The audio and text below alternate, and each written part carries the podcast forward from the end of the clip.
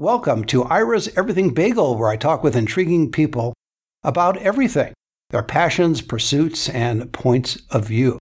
In the late 60s, Dave Reuben wrote a book called Everything You Always Wanted to Know About Sex, but Were Afraid to Ask. Today's guest could easily have written everything you wanted to know about Judaism, but were afraid to ask. Instead, he's written a book for this century. Rabbi Michael Strassfeld is author of the new book, Judaism Disrupted, a spiritual manifesto for the 21st century, published by Ben Yehuda Press. The book is available on Amazon, Barnes & Noble, and all the usual places. And for everything about Michael Strassfeld, go to michaelstrassfeld.com. And Rabbi Michael, welcome to the show. Thank you. I'm glad to be here. So, what is it about Judaism that needs to be disrupted? Well, uh, I use the word in both ways, meaning that uh, Judaism is being disrupted because we live in disruptive times. I don't have to tell you. And also, I think the purpose of uh, Judaism is to, in a good way, to disrupt people's lives. Interesting. So you're approaching it from two different angles. What is the thing about Judaism that disrupts people's lives? And do you think sometimes the moral aspect of Judaism tends to grate on some people, and that's perhaps possibly some of where that blanket anti Semitism seems to come from the left, the right. It's independent of race, religion, nationality. It just seems to be popping up here, there, everywhere, and goes away for a while, then it comes back. It never quite goes away totally. I know this is a cosmic question for you to answer, but you're the perfect person. Three questions there. Let me pick up on the anti Semitism just because that's where you ended up. Know, I think that's interesting the way you put it. That it, it, that maybe the you know some of the moral aspects or the or the practices of Judaism grate on people. I, I think it's it's also that we the part we live in disruptive times to use that word again, and I think that's very unsettling to people. I, I think it's particularly unsettling when things that you just take for granted as this is the way the world has always worked and continues to work. And that's no longer uh, exactly true, or it's not true for everybody. So things about sexuality, about sexual identity, about gender, about how our society operates, et cetera, et cetera, are, are being challenged in lots of different ways. And I think people that find particularly the way that they imagine life is supposed to be, when they feel that's being challenged, it, be, it leads to a sense of, of confusion and then perhaps anger at that things seem to be changing and what's going on here. And I think then what happens is that people look for someone to blame. And there's a long history of, of blaming Jews. And broadly, it's people who seem different or other. And that becomes easy to, to blame people who are not like us, not like you, not like whoever it is that's doing that thinking. And, uh, and we live in a, an increasingly divided society. In that sense, it's not so surprising that it comes to that anti-Semitism is on the rise again. Would you say that there's a? Uh, I, I want to come to the other questions, but go ahead. No, no, please finish. Uh, let's see if I can remember. I, I, I think here, here's the yeah. I think the important other one I wanted to say something about is that often, and I think this is true of, of, of many Jews, they feel Judaism is really about being a good Jew. And a good Jew would be someone who is involved in their synagogue regularly and perhaps keeps the dietary laws, keeps kosher, observes the Jewish holidays, believes in God. And and then they feel, well, I don't I am speaking for them. I don't do those things and and therefore I'm not a good Jew. Or what Judaism has to offer has really not so much to to do with my life and the things I care about. I wrote the book because I, I think Judaism has wisdom and practices to uh, enable a person to take the most precious gift that we've been given, which is our lives, and live them, live them with purpose and meaning. And so the disruption is to, is in a way to say, pay attention, pay attention to the things that you're struggling with, pay attention to the way that, you know, we kind of sleepwalk through life at times and understand that you, that your life can be much fuller and much more meaningful, and that the things that you find hold you back and you struggle with in terms of your, your personality and your the qualities of your life, um, that you can do something about that and live live a life that's more caring and more meaningful.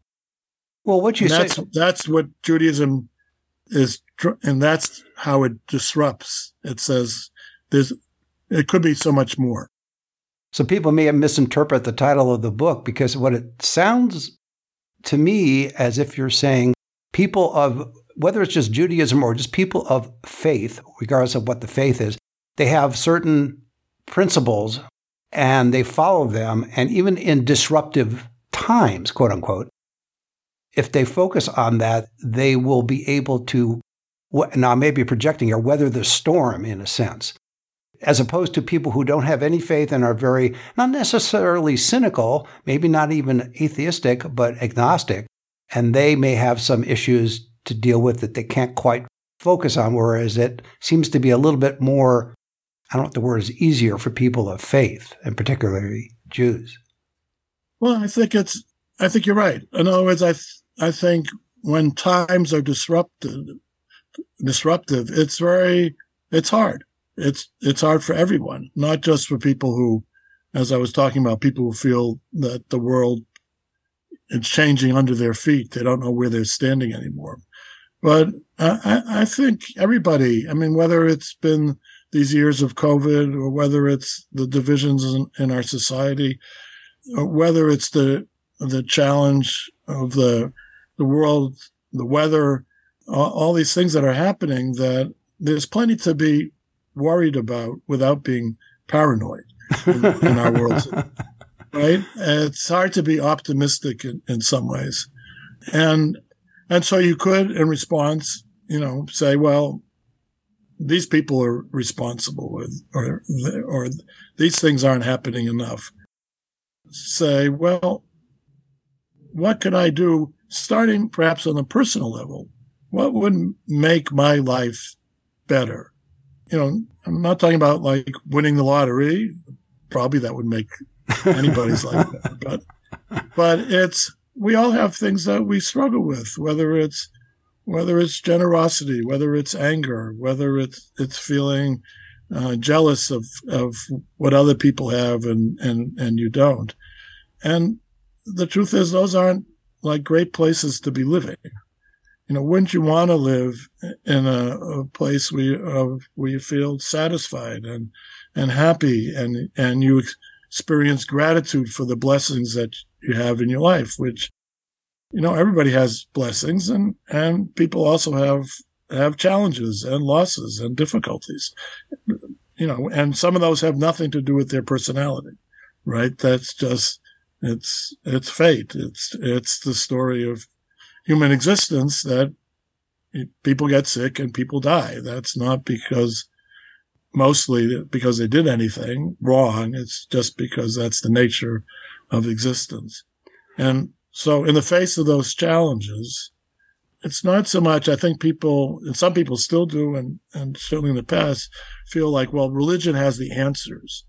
They'll say, well, all these things are happening for a reason you know, God controls the universe. So if, if I'm suffering, it must be for some reason in God's plan. And as a liberal Jew, I don't believe in that theology, but I do think you can face the challenges of life with the wisdom of a, in this case, of Judaism, a very old wisdom tradition, and uh, which has practices that it may help you become a lead a life that where you recognize the uh, the blessings that you have, or where which encourages you to be generous, or which encourages compassion towards other people rather than anger or antagonism to other people. And I think that's that's what it's it's fundamentally about. That's why I was talking about. We have this gift of our lives, and are we? And the question for each of us is: Are we living them to the maximum of our ability? That's a good question. Are we? In most cases, we're probably not. I know in the book uh, you have 11 core principles that should define today's Judaism. Before I ask you about that, though, don't you think a perspective is needed by a lot of people? Some people are, have very little patience about things today, especially I think part of it is media generated. But the point is, if you look at where we are today compared to 100 years ago, 200 years ago, 300 years ago, thousands of years ago, in terms of the average person, in terms of health, wealth, mobility, food on the table, etc., aren't we in a lot, despite everything else going on in the world right now, aren't we in a lot better shape than we were 100, 200, 300 years ago? In many ways, we are.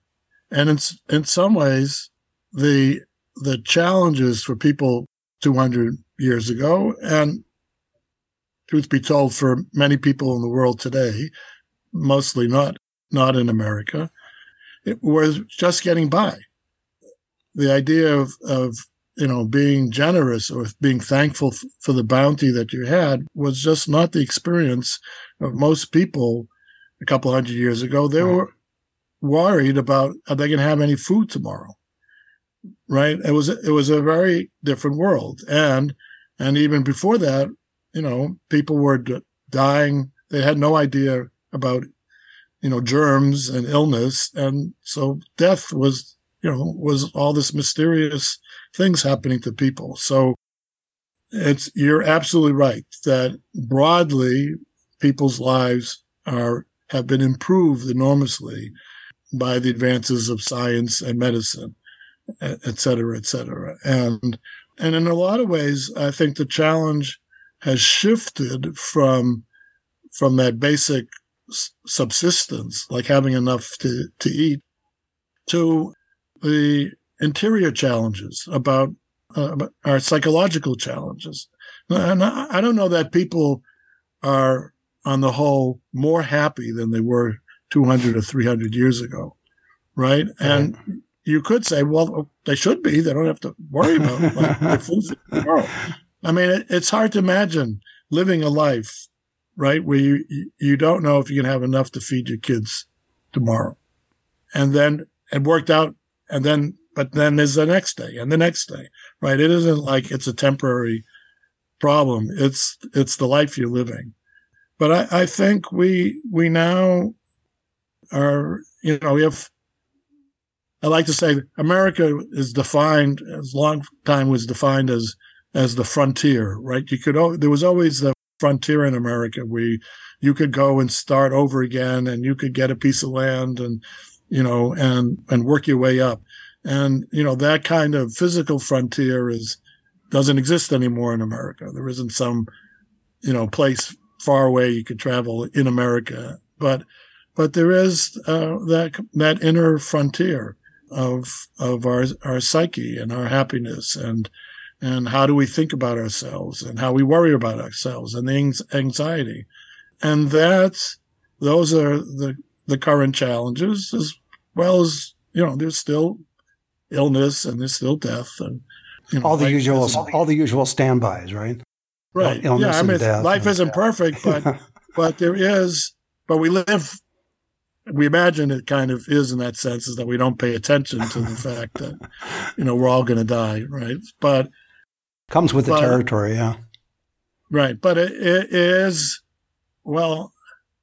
What am I going to do about my my anxiety? What am I what am I going to do about my feelings of lack of success or or too much success? You know, and all those those are the things that uh, are are challenges. And again, I think Judaism and other wisdom traditions have have some wisdom and and practices that you know help us to be more aware, more to pay attention in a good way to those and perhaps react by paying attention, you can react more wisely to a challenging situation. Before, wait, why am I, why am I being annoyed here? Why am I, you know, uh, why, why is this, why am I getting angry? What's going on? What's really going on here? You know, and, and the moment that you, you ask those questions, the moment that, that you can take a step back and say, you know, maybe I don't have to, you know, go ballistic on, on my spouse, you know, or my friend. And I could take a deep breath and, and respond more wisely and more kindly, not only to the other person, but really to my, myself as well. Cause I don't really want to be that person who's furiously angry all the time. It sounds like it's Maslow's hierarchy of needs. And it seems once we had the hunger issue resolved, now we have time to be neurotic. At least that's my take on it. Yeah, no, I think yeah, I, I, didn't I didn't know that was Maslow, but yes, that's. but in your book, you have the eleven core principles that should define today's Judaism. I'm not going to ask you to talk about all eleven, but from your point of view, what's the most important principle that should define, in your terms, should define Judaism today? And you know, there's always that word "should," but could define Judaism. Maybe that's a better term. Yeah, it's it's hard to choose from the eleven, but I, I think or top three. Know, How about that? no, I, I, no, I'll we'll we'll get to as many as we can. But no, I, I begin with the first one, and, and I think deliberately so. That is, uh, the first principle is that we're all created in the image of God, and I, I think that's the most fundamental principle of Judaism, and that means that we're in some ways we're all equal as much as each of us is unique. I mean, there is no other Michael Strassfeld like me, and there will never be, right? right. And, same about you and everybody.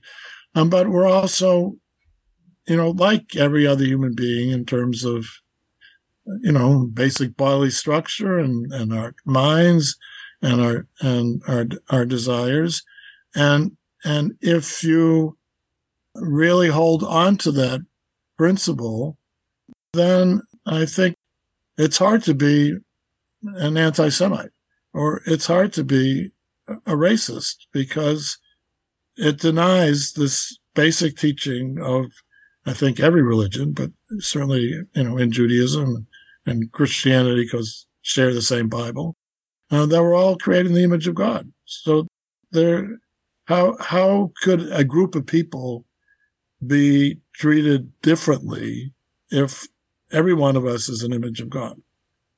So I think that's, that's, that's a fundamental principle that we see, you know, even in America these days, it's, it's, uh, we struggle with that principle.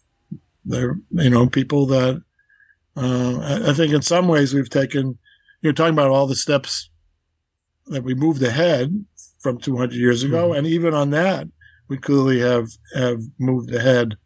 I think we live in a more inclusive society, which I think that notions of inclusion also say, well, we're going to include those people too because we're all images of God, or we're, or you know, as Declaration of Independence, we're all created equal. So, so we've made progress, but I think we have a ways to go, and and sometimes it feels like we're slipping backwards. When you wrote the book, did you in your mind have it aimed at Jewish people alone or people of all faiths or everybody, including non believers, uh, the atheists, agnostics, etc.?